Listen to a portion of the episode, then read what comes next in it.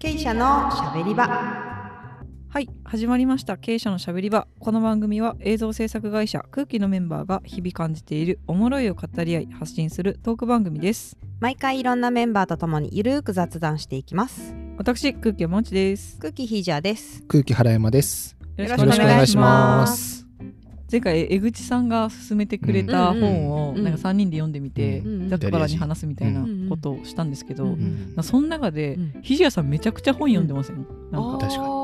ね、家族会議のくだりとかうんうんうんうんもそういうのは子供に良くないって本で見てとか。うんうんうん。あそれはね発達障害もどきの本みたいなのがあったの、うんまあ私の悩みはいつもそこだから、う んそういう本ってなんかうん。めっちゃ普段本読んでるんですか？でもいやいや違う違う。あのほら会社でさよくみんながほら雑誌とか載るでしょ？その時に本屋さん行っていいなったらパッて買う。あーはいはいはいそう本当にそのタイミングだよ私、はいはいはい。へ意外と。多分買いに行ってもうん。買わない人いますよ、え 本屋行ってもうん買わない人いますうん。だから買うっていう時点でなんかもううん本読む人だと思いますね、うーん。そんでもそんなにそんめちゃくちゃ読めないよ割と。うん。だから本屋行って、うあ気になるタイトルがあるっていう感じでってことですか、うん。そうそうそう。うんなるほど。で私はほら会社行くまでに電車乗るから、ん。自転車じゃなくて。あはいはいはい、そこその時が間で。読書の時間だったりする。あーそうそっかそっか時間決まってるのうんいいっすね、うん。うんううん。んあ積んどくはあんまりしないかな私。なももったいないと思っちゃうから。ちゃんと読まなきゃちゃんとあうん。元を取りたくなる。そうそう。僕一時期あでも中学生ぐらいかもしれないですけど、うん。ちょっと難しい本も読めるようになってきたから、うん中学生ぐらいで、うん。あこれ面白そうっていっぱい買ってたんですけど、マジで読まなくて。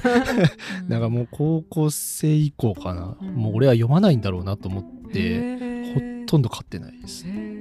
し読まない、私ちょっと積んどくしちゃうタイプなんですけど、うんうんうん。読んだ時のうまみも知ってるんですよ、うまみうん、あのどういうこと？読んだら、うん。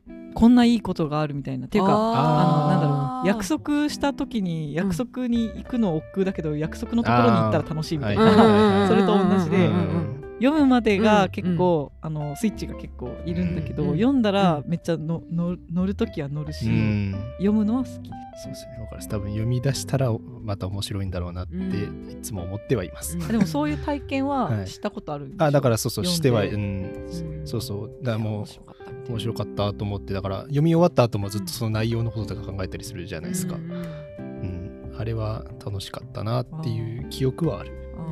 あそういう記憶はあるけどもう読まないんだろうなって感じ なんかいやだからそれこそ本を開く習慣がもう今まるでついてないから、それでしょうね。動画？YouTube それこそまあ YouTube もで、うん。いいメディアじゃないとは思ってるんですけど、うんそうな面白そうだなっていうのをもうポチッと押したら始まって自動的にずっと続くじゃないですか。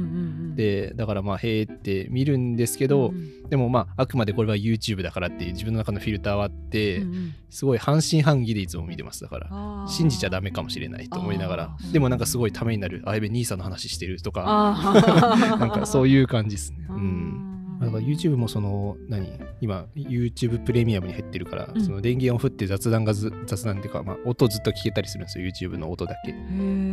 からそれでずっと30分とか雑談してる人の話を聞くとかはうん。よくあるっす。へえ見た見てないんだ画面はね。うん、まあもう多分どうせ顔は出てるけどうん。喋、ってるだけだからうんうん。別に見るほどのものじゃないなと思って、ダーッと垂れ流して聞いてるのは俺もよくあるかも。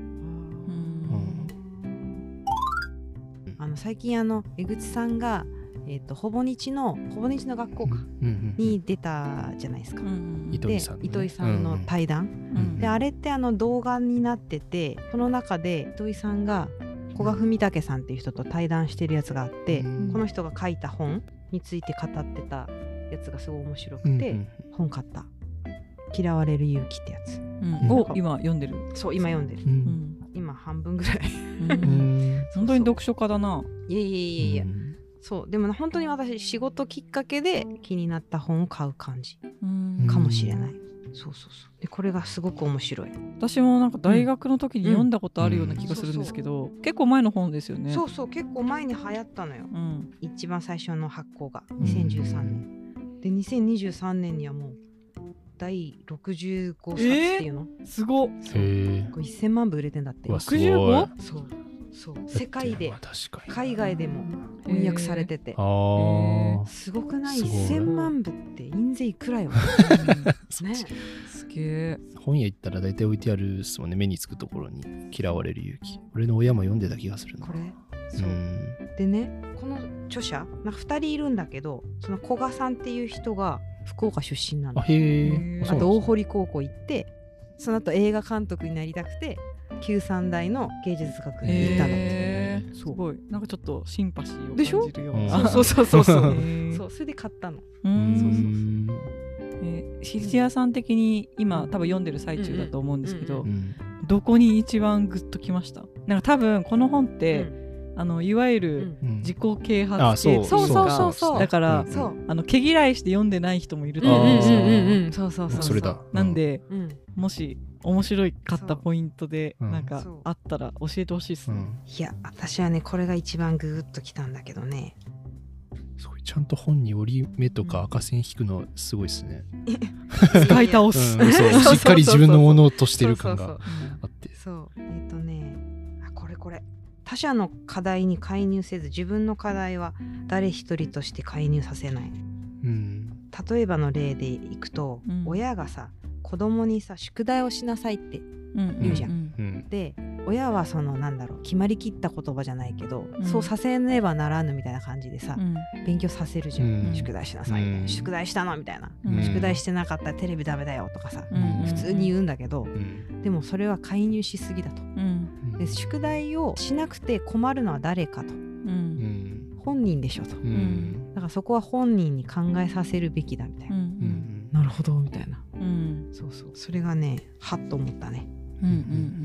ん確かにね。うん。あとありますよね。なんかうん。お母さんこれやったら悲しいなみたいな。っていうふうにうんなんかその罪悪感でコントロールすそうそうそうそうる親みたいな。そうそうねなるほどうんなるほど。そうそうコントロールしちゃいけないよみたいなのがあった、うん。そうそう。でなんかね怒りこれにも書いてあったんだけど怒りはねついカッとなってとかってあるじゃん、うん。あれはついカッとなることなんてないんだって本当は。うん。人は怒りを捏造するんだって。捏造。はいはい。なんで捏造するかっていうとうん。相手をコントロールすさせるため、ほう。わそう。怒りで、うん。怒怒りでなんかこうガーってやらせるみたいな、うん。うん。ただそうそれのためにこう怒りを自分から出してるんだううん。それでよくそのこれに書いてあるんだけどよくお母さんが子供にガーって怒ってて電話かかってきたら「はいもしもし」みたいな。変わるでしょでつまりだからそれは捏造してたんだっていう話はいはい怒ってないじゃんうんあじゃあもう子供をコントロールしようとするから怒ってるってそうそうことですかそう怒りと叱うんるのはやっぱ違うとか言うじゃんうんそうだから怒りはだから自分の気持ちが入っちゃってるね相手にねコントロールさせようとしてはいはいだから向こうも反発するとうんあそうそう。だから叱るがいいね。ーうねん。そうそういうのがそのなんかこうなるほどみたいな感じで書いてある。うん。えーもうちょっと読み直そうかな。ちょっと私に必要な本な気がしてきた、うん。そうそうそうそうそうあとねこれ面白いなと思ったのは承認欲求を否定するうんなんか承認欲求ってさ誰でもあるじゃん SNS でもさいいねが欲しいとかさ、うんうんうんそうそれは自由じゃないよと、うんうんうん。我々は他者の期待を満たすために生きているのではないのです、うん。大きな勘違いしてますよっていう鉄人が言うわけです、うん。自分の人生を生きろと。うん。でもこの本のやっぱ面白いところはうん。アドラーの心理学をいっぱい勉強してる鉄人がこう青年と話す対話型なのね。でその青年がなんか「でもでも」みたいな「こんなこともあるじゃないですか、うん。これはどうやってあなた解釈するんですか?」みたいな感じでこう食ってかかるのが面白い。あ普通にエンタメとして楽しいやだから鉄人がこういうことをふーんあ本当だなるほどって普通は思っちゃうんだけどやっぱこうき消えていくじゃんそれって、それがなんかて引き戻してくれる感じ。うん。青年が。あうん。だから読みやすくそうてそう。売れてるんだ、なるほどねそうそうそう。なるほど。あそうはいはい面白いのかな。あひねくれててあ青年が。そういうそういう楽しみ方があるんですね。そうそうそうそう。あーなるほどなるほど。面白いよ。うーん。すごい。めっちゃインプットしてるな。ポッドキャスト始める時もめっちゃなんか雑談の本とかすごい読んでたじゃないですか、へー。そうね。でもね全然残っていかないよね、いや残んないっすよね。ねっすよね。わかるわ。いやでも無意識化の中に溜まってってるような気がする。そうね。いつか何かどこかのタイミングでそうそう。つながるところがねはい。あるかもしれない。そうとかなんかその、うんうん。今日みたいに学生の時うんうにん。読んだことあるような気がするけど、そう2013年だから。でその時は多分めっちゃ面白がって読んでたと思うんですけど、うんうんうん今もう忘れてるんで、うんでもまたこの聞いて、今の自分的うんにうんなんかあの役に立ちそうなうん。ところはうん。今読めばね、うん。また違うところがうん。響いたりとかねするかもしれないす。るよっていうので、うん。そう私もだから親の立場でよ読めるところがあるからやっぱり。昔読んだ時とは全然違うところで、反応するんだと思う。うん。そうですよね、うん。仕事してる会社員として読むのか、うん。親として読むのか、うん。学生として読むのかとか、うん。多分違うあ確かに違うそうそううんいやほぼ日の学校も面白いのよ。あああれ面白そうだなあ有料やって毎回なるってそうそうそう。でも1ヶ月無料だから。ああそうなんですねそうそうそうあ見てみようかなねあれでも結構な頻度で上げてるから大変だろうなと思う。ほぼ日の学校。作ってる人のそうそうそう そう。作ってる人みたいになっちゃった。うん確かに、うんペイできてんのかな？いやもう儲かんないこといつもやってるって言ってたよ、糸井さん。えはいうんはいはいはいうんでも回り回って絶対に面白いし、いいことだからうんやってるんでしょうね。そうそうそう。ひじゃさんは本の他にうん。インプット的なものって何かやってるんですか、となんだろうね。でも私映像作ってないしね。だから広報の本とかかな。そういうこと本だよねやっぱね。うんでも確かにあのあれなんだろう。物語系読んでないね。そういえば。最近。はいはいはいへなんで読まないんだろう。あれかな？アニメが面白いからかな。ああそうですねアニメも面白いですようねん確かに物語ものはそっち系かもしれない。白川さんがね最近あのもう何でも読むようにああそうよね。えー頑張ってるってうんうん言ってたね。うんうんうん。で読んでんだ。いつ読んでんだろね うんねねまあそれは置いといてう。うんでも物語系って確かに小説読む人、うん。うん。なんかねそういう実用書とうんかうんビジネス書とかはね、うんうんなんか必要に迫られてそうそうそうそう。読んだりとか。そうちのパートナーもなんか研修で課題図書が出たとか、うん。そんな感じで読まされたりとかうんうん。してますけど、うん必要に迫られて読む機会はありそうだけど、うん。うん。小説とかを本当に好きな人うはん。そうよね。人しか読まないみたいな感じですね。うんうん林田さんもめちゃめちゃ本読むんですよ、で小説読むよね。そうそう。うん。だからあのお昼行った帰りに、うん。あのちょっと本屋行きましょうよっつって。連れ連れてかれてじゃないけど、うんまあ、うん。僕買うんでちょっと待っててくださいっつって、なんかサイン入りの本とか買ってたね。ああななんか持ってましたね、そうそうそう,、んんでなんか前だから原山さん本読まないですよねみたいな話になって、ではどういう系が好きなんですかうんみたいな、であ割となんか推理系のゲームとか好きだからそういうのうん。推理小説とか好きかもっすねって、うんミステリそうそうそう。たら翌日に2冊持ってきてくれてうんどうぞって読んでくださいっつって。おすすめ。そうまだ読んでないんですけど、う。えちなみに何だったの？え何だったっけ？私全然覚えてない、え気になる。私あれだななんかあの小説系だと、うん。なんか学生の時とかに、うん。あの映像化されてるうん物語の小説を読もうかなみたいなある感じで、ね。いっぱいそう。ね。あそれ何演出家になりたかったから？いやいや映画が好きだからですね。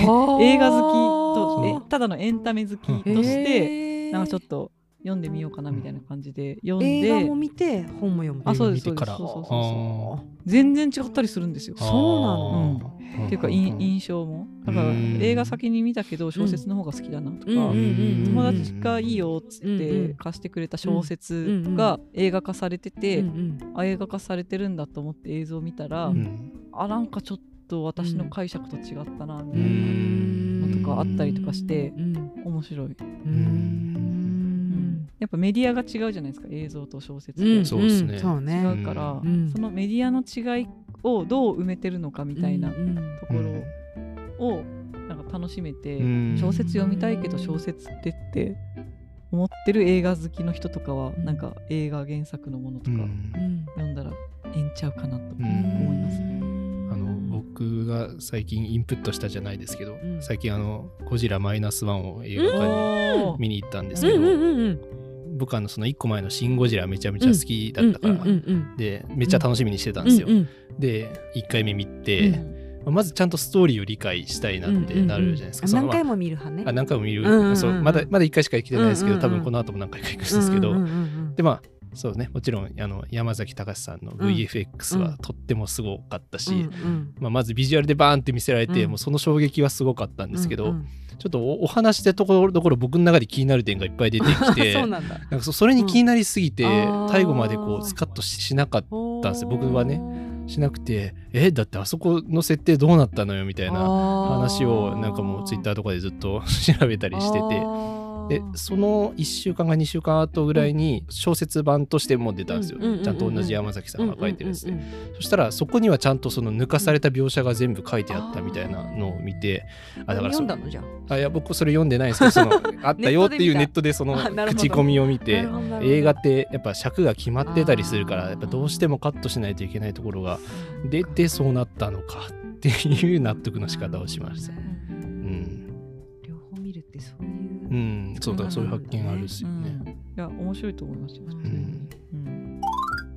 私最近白川さんからちょっと本借りてうん。なんか面談とかあのベランダ雑談とかでうん。白川さんにちょっと自分の悩みとかをちょいちょい話す機会があったんですけど、うん。白川さんがスッと「今の真内が読んだら響くと思うよ」みたいな感じでー。貸してくれてあのデザイナーの水野学さんの「センスは知識から始まる」っていう本をうん。白川さんがうん。真内に今必要な本だっていうところでうん。選書していただきました、今それを借りてちょっとずつ読んでるんですけど、まあ、うんめちゃめちゃ読みやすい本なんで、うん。全然読むのに時間かからない本なんですけど、うん。ちょっとあの、うん。イタリア人の本読んでたんで最近。課題としてやったね。そう課題としてね私学生時代なんかアイディアの接着剤っていう水野さんの本は持ってて読んだことはあったんですはいけど、はいはいはい。センスは知識から始まるはまだ読んだことなくてめっちゃ面白いってなってます、何かアイディアとかをうん。考える時とかうに、ん。なんか降って湧いてくるものじゃなくて、うん。なんかもういろんなことを調べて、あーその知識うん。がアイディアになるんだよ、うん。うん。だから別に特別なうん。能力とかそういうことじゃないよみたいなことがまあざっくり言うと、書いてある。センスは生まれついたものではなくあらゆる分野の知識を蓄積することで向上することを説くと、い。ん。そうそう。でうん。水野さん自体も本当にいろんな仕事をされてて、うん。日本を代表するうん。デザイナーさんなんで、うん。例えばくまモンだとうん。みたいうんな感じの実例とかもありながらっていう感じの本なんですけど、うん。うん。でも私もなんか若い時にセンスってやっぱり家がお金持ちで生活が私みたいな公務員の娘じゃやっぱセンスはないわとか思ったりとかした時期があって、でなんかセンスってどうやったら手に入れることができるんですかねって先輩に聞いたことがある、したらそのセンスは後発的に得れるから大丈夫だみたいな話を聞いて、なるほど。みたいな、うん。今の言葉は僕今今の僕ぴったりだなって、でしょ？いや本当に何何でしょう。みんなやっぱ見てきたアニメの数がちげえなみたいな方結構いらっしゃるじゃないですか社内に。にだからそれと比べたらこうこういう表現って言われた時のうんうん。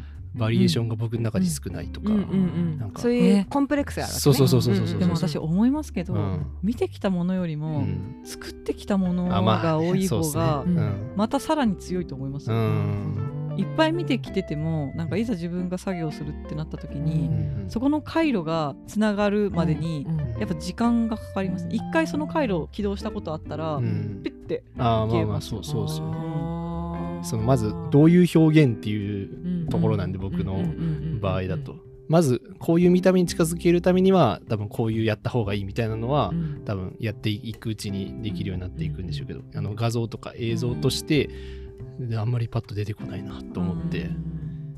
なんかそういろいろやっぱインプットしないとやべえわってなってますね。もうね知識なんで。すそうですよね、うん。知識。センスは知識そう。いっぱい見ないとな。うんうんでもなんかわかんないけど上の人たちはうん。昔のものを見てて、うん原山くんが今今のものを見てたらうん。原山くんが今の人たちみたいな年齢が上に行ったらはいい。っぱい見てる人になるんじゃないの、いやわかんないけど。どどうですかね。違うか。まあまあまあまあ一理あるとは思うんですけど。うん逆に昔の表現が今回はいいとかあったりするじゃないですか。うんうんうんもうもっと今風にみたいな、そのコントロールを、うん。じゃあこっちかってまだつかめてないんで、うんうんうん。そのコントロールができるようになりたいなっていう。いでもまあ無尽蔵にさ興味のない,、ないもの興味ないものを見なきゃってさ、うん。言うとさ、そうなんかやりたくなくなるそうそうそう。入ってこない。その辺はさ多分 AI の方がさ得意じゃん。ああそうか。確かに、うん。お任せだからするとそれはさもうさ、うん。AI には勝てないからさ、うもんう原山くんがグッとくる原山くんがいいと思うっていう数をうん。増やす方がいいんだよ、うん。なんかいろんなもの勉強しなきゃとかっていうよりも。そうか。ううんいや本当に僕好きな作品を何回も見る癖があるんで、えー、それはいいことなんじゃないの？そうそれがもしいい方向に働くなら、うあん。私見れないもん、もう本当ですか？一回でいい、えー。十分十分みたいな。ここがいいんだよと思いながら毎回見ちゃうんです。よ、へー。うん。やっぱ本はね、うん。いいんですよね、うん。そのこの回で言ったか、うん。前回のうんうん。イタリア人か、うんうん。イタリア人とかでん言ったかはちょっと忘れましたけど、うん。何回も読めるし、うん。あーはいはい学生時代に読んだ本を今読んだら、うん。なんか違うものを受け取ったとかもあるし、うん。しかもちゃんと構成が入ってるから、あの情報も確かだし、うん。確かに。ネットみたいに嘘はないってこうとだよね、ん。そうそう。だから出どころがはっきりしてそうねるっていうか、文献も書いてあるしあねそうそうそうそうそうそう。うんあでも確かに本買わない理由ってやっぱその買った分の価値が自分でちゃんと得られるのかっていうのが毎回心配になって買わないのはあるかもしれないです。例えば2000円だとして2000円分のものを僕はこの本から得られるだろうかって考え考えそこで考えちゃったら買わないじゃないですか。やっぱ YouTube 世代だからじゃない、うん、なんかだからだからやっぱ無料の、うん情報を得られるも世代だからじゃない？勝手に惹かれてるのかもしれない。うんうんですねでも私もまあ YouTube 世代ではないけど、インターネット世代だけど、うんうんなんかやっぱ信頼度は本とかの方があるんやろうなと思っちその信頼度を2000円で買ってるって感じああなるほどね。なるほどなるほど。でもまあ確かに本当かなみたいな感じで読むことはあるねネットだとね確かに。うん。なんで僕もあのちゃんと鵜呑みにしないって自分で思いながら、うんうん。まじ真面目なこと言ってる人は特に、うんそう思いながら聞いてますう。んでも本ってね本当すごいですよね。あの世界中日本語であればうん。あの英語読めないんで、うん。英語読めたらねもっといろんなものうん読めるんですけど。そうらしいね。うん。日本語であれば、うん。それこそなんか水野さんの本もうん。仕事で水野さんと仕事することはないけど本があれば本本で水野さんがまとめてくれてれば、はいはいはい、水野さんが考えてることとはいかを聞けるわけじゃないですか、うん。本人からご本人の言葉うで、んそれめちゃくちゃコスパいいと思うけどね。なるほど2000円なるほど。で。そうか。うん。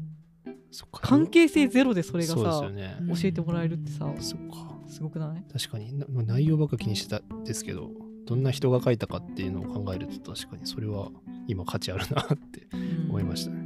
だって普通にさなんか講演会とか行ってもさ、うん。まあなんかいろいろあるじゃん。セミナーとかもさ、うん。5000円だったり9000円だったり1万円だったりとか、ううちらとかも福岡にいるから東京に行くだけでも5 5万ぐらいかかるみたいな、さうん。往復と宿泊費とかでね、そうか。かるとかあるから、そう考えちゃくちゃコスパいい2000円は安い確かに。ねうん。はいはい。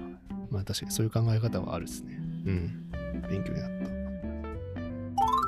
なんか小説は私割とうん。なんか何よりも早く時代を映してるコンテンツだと思ってて、うん。なんか映画もうん。オリジナルの映画とか、うん。小説の映画化とかは小説発売されて、まあ、何年後とかじゃないですか、映画化されるのさまざまな作品って、うんその今を映してたりとかするから今売れてるわけじゃないですか、そこに書かれてるリアルな現代の人の感情とか、うん。そういうのを楽しめるコンテンツなのかなって思います、うんうんアニメもね漫画のアニメ化とかもあるけど、うん。まあ漫画の方が早いしリアルでしょうね、きっと。うんうんうん。うんそうね。フリーレンの話しなくて大丈夫ですか？フリーレ？ンフリーレン面白いね。あれ面白いんですか？面白い？ですよね。面白くない面白いですね。面白いよね。面白いですね。私なんか最初なんか。経営者のしゃべり場来週へ続く。本日も経営者のしゃべり場を聞いてくださってありがとうございます経営者のしゃべり場では皆さんの感想質問などを常に募集しています。